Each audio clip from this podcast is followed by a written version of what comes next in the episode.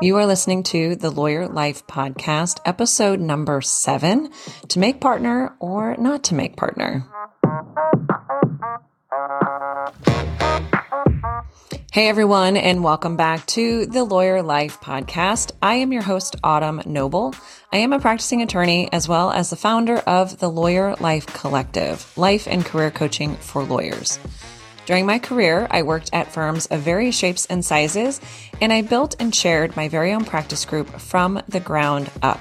I've taught in business schools and law schools and eventually transitioned my practice in house with a Fortune 300 company before leaving to build my own firm. Now I teach all of my clients how to do the same thing. If you want to learn how to build your practice and client base, establish some independence, find more time, get more done, or generally just find more happiness and balance in your life, welcome. You are in the right spot.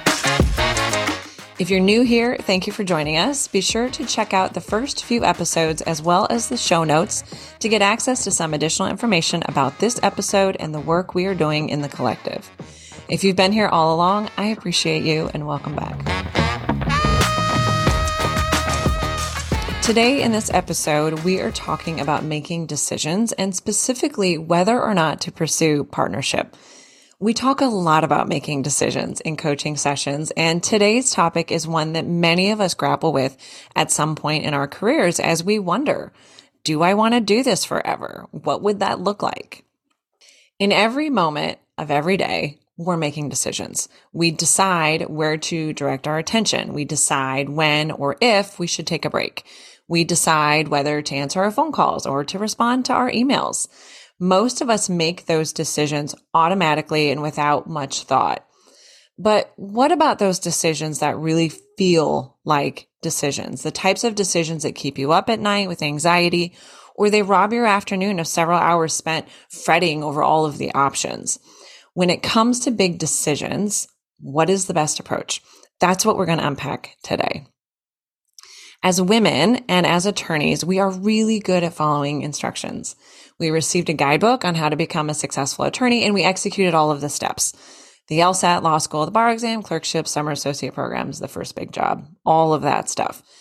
The next ingredient in this perceived recipe for success is a pretty big one, and that's to make partner or to not make partner.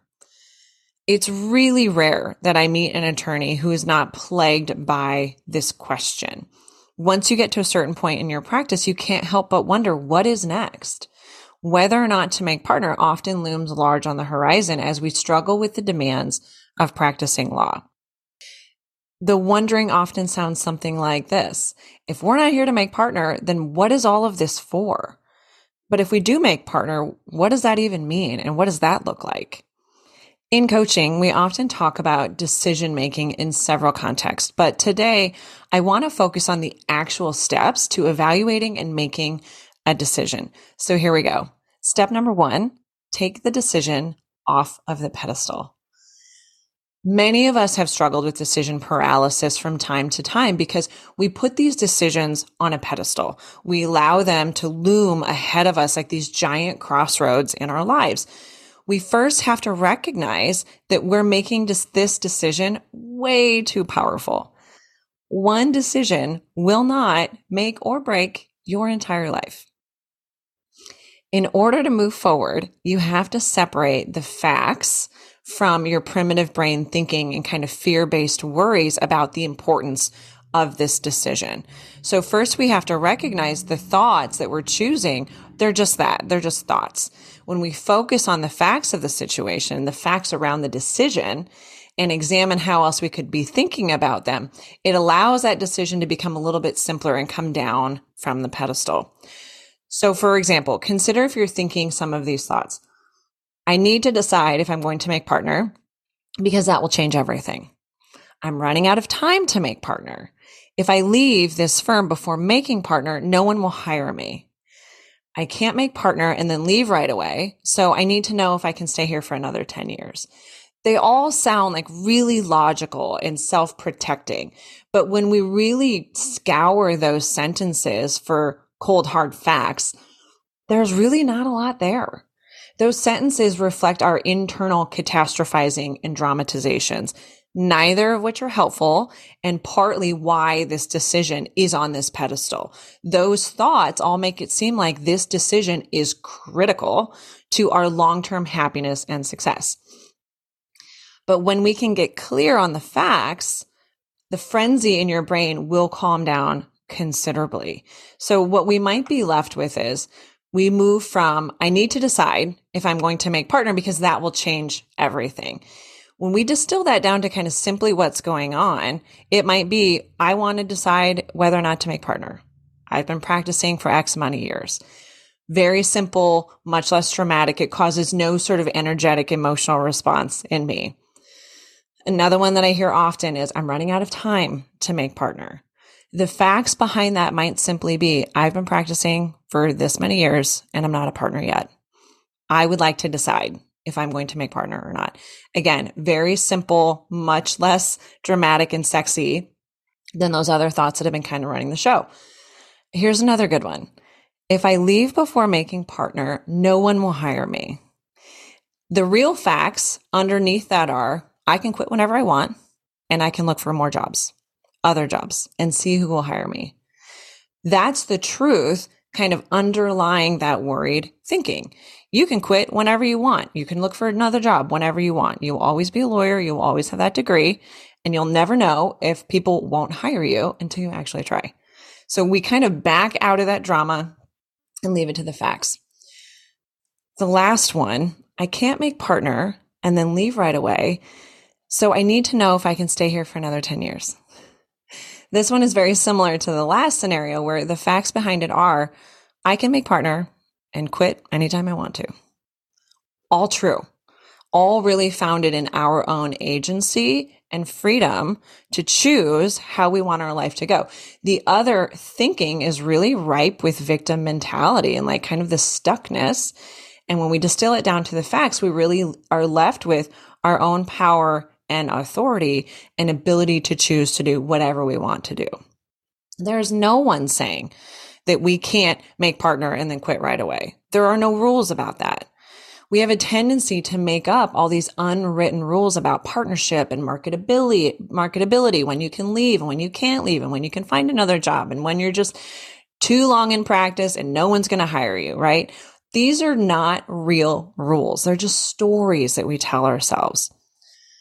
The one thing that I can say for certain, based upon my experience coaching hundreds of attorneys over the years, is that there are no rules about how your career can or should evolve. All of those rules that I just said, I have seen them broken time and time again. People leave late in their practice before making partner and are able to find more success elsewhere. Every rule that I was told as a young associate, I have found to not be true through my own experience watching other women break down those same barriers all of those thoughts, all of those rules, there are choices available to you. And you can decide if you just want to let them be stories and opinions, or if you want to make your own path and write your own story based upon your experiences. When it comes to decisions, there are choices available to us, and then there are stories and opinions that people will offer you about those choices. Stories and opinions are not facts, and we don't have to believe them we have to look at all those rules and pressures that make this such a momentous decision and just cut out the drama. Because when we leave that, that decision on the pedestal, we rarely take any action at all. There are very few career decisions in this world that cannot later be changed. And there are no such things as perfect choices at some point, we have to recognize that indulging in worry and indecision is keeping you stuck. If you want to move forward, you simply have to make that decision. What if you just decided not to believe that there was only one right answer, right? Take that decision off of the pedestal, treat it as a simple everyday decision. There is no right or wrong, and we just move forward. What if all the roads lead to the same place? That also can make that decision feel much less momentous isn't that a better place to be mentally than imagining that you're at a crossroads? One road leads to sudden death and one road leads to rivers of gold. That's essentially what we do when we put the decision on a pedestal and indulge in worry, fear, doubt, and indecision about that option. You are believing that one choice is perfect and one choice will destroy you. The pressure we put on that one decision will make taking any action nearly impossible. So we have to focus on the facts of the situation, take the decision off of the pedestal and leave the drama behind. Next, step two, we have to take a hard look at our worst case scenarios that are also kind of floating around in the background, making it really easy to keep this decision on the pedestal. Whenever we put decisions on a pedestal, we usually just stay put. It paralyzes us with inaction because we have made the idea of making the wrong decision so incredibly terrifying. We have convinced ourselves that there is a right or wrong path ahead of us. And if we choose the wrong one, our whole world will fall apart. So, in order to take some action, get that decision off the pedestal, we have to take a closer look at those worst case scenarios. What is that fear bubbling around in the background that's making it really hard to just treat this decision as any other and move forward? Some of those worst case scenarios might be like if I leave this firm and I don't make partner, I won't be able to make partner anywhere else. If I don't make partner before I have kids, I'll never be able to make it work. If I don't make partner, no one will respect me. If I don't make partner, my career at this firm is over. If I leave without making partner, no one will hire me. When we look at those worst case scenarios, we can see that at the root of all of them is fear of failure that if we make the wrong choice, that mistake proves that we aren't good enough, we aren't smart enough, we can't do this, and that our career is a total failure. But what if we looked at all of those worst case scenarios as simply a combination of two things obstacles that we can navigate and negative self talk that we can address? We don't have to allow our brains to tell us that if we make the wrong decision, not only will everything fall apart, but that mistake then proves something negative about ourselves. We aren't good enough. We aren't smart enough. This is never going to work. Instead, we can take a long, hard look at the worst case scenario and decide how you would handle it and what you would make it mean if it happened. In doing so, we rob the worries of all of their power and we turn those worst case scenarios into obstacles that simply need to be overcome. For instance, if you left the firm without making partner, how could you go about seeking partnership elsewhere? How could you make that an inevitability for yourself? It becomes a problem to be solved rather than a reason not to act. Similarly, what if you decided to just have kids when it works for you and then make partner if you decide to? What would you do to make that work? Could you figure that out? What could that look like? Again, we're switching over into strategizing rather than letting that worst case scenario fear be an obstacle and a dead stop. That worry about, well, if I don't make partner, no one's going to respect me as a good lawyer, someone who knows what I'm doing. That becomes, how can I garner respect amongst my peers, even if I'm not a partner? Again, something to be solved, something to be navigated rather than a reason not to act all of those worried thoughts, all of those worst case scenarios, you know, I'm going to be a failure. No one's going to hire me. All of those things can simply be converted into these are nasty things I'm not going to say to myself anymore. And the rest of it is just an obstacle that I can strategize around. It makes it no longer a reason not to act. When we turn them all into questions and simple obstacles, they seem a lot less scary. And if our worst case scenarios were no longer scary, we no longer have a reason to fear taking action. Which brings us to step number three get clear about why you are acting or not acting. In any choice that we make, there's going to be pros and cons. There will be consequences of many varieties, even when the opportunity seems too good to be true. In all instances, we have to consider what we gain by acting. And when we have clarity about what is at stake with every new decision, that clarity will help light the path when things get murky because they will. And that clarity, your why, your reasoning for acting, that will allow you to keep moving when things start to get a little hairy. Why do you want to make partner? Why don't you want to make partner? Why is it important to you, either path? What does that decision get you? There are no right or wrong answers to these questions, but the only thing that matters is whether or not your reasoning resonates with you. This is the part of the process that can be really helpful in distilling out our justifications to the meat of the issue. For a lot of my clients, they want to make partners so that they can be an example of what's possible to other women around them and all the young girls who will come after them. For others, it's simply the culmination of this journey, this recipe for success. They want to check it off their list before moving on to other things. Whatever your reasoning may be, the only thing that matters is that we keep it front and center to carry us through the inevitable hardships that will come in pursuit of this goal, as with any goal. When we know our reason for acting or not acting, it will help us do the hard things that can be asked of us as we move on to the next leg of the trek. As you explore those questions and, and get to the root of your why, if you don't like your reasoning, that can be incredibly powerful and enlightening. For instance, if you're really finding that your reasoning is, I want to make partner because I feel like I should. I don't want to disappoint my parents. I don't want to let down my mentors that want me to make partner. You might realize that those rationales don't resonate with you and that they won't be enough to push you through the attendant hardships. From there, you may recognize, I don't really want to make partner, but I'm allowing myself to be guilted into it by all of these other factors. Maybe that's good enough for you. Maybe it's not, but the goal is to focus on being honest with yourself about why you are doing the thing. Because that is going to be really important, as I said, as you continue to move forward and keep you grounded in that decision. Usually justifications surrounding difficult decisions are rooted in the avoidance of some negative emotion. We don't want to feel bad if others are hurt or sad or disappointed in our fear around how we will feel if others are upset by our decision. That can keep us totally paralyzed. And that is why this exercise is so critical. It allows you to observe whether your rationale for making partner or not pursuing partnership are rooted in worries about what others would think or feel about it. And from there, you can simply decide if that reasoning is good enough for you or not.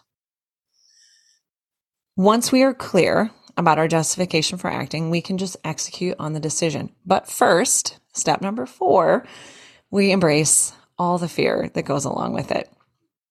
Taking action is not always going to feel good.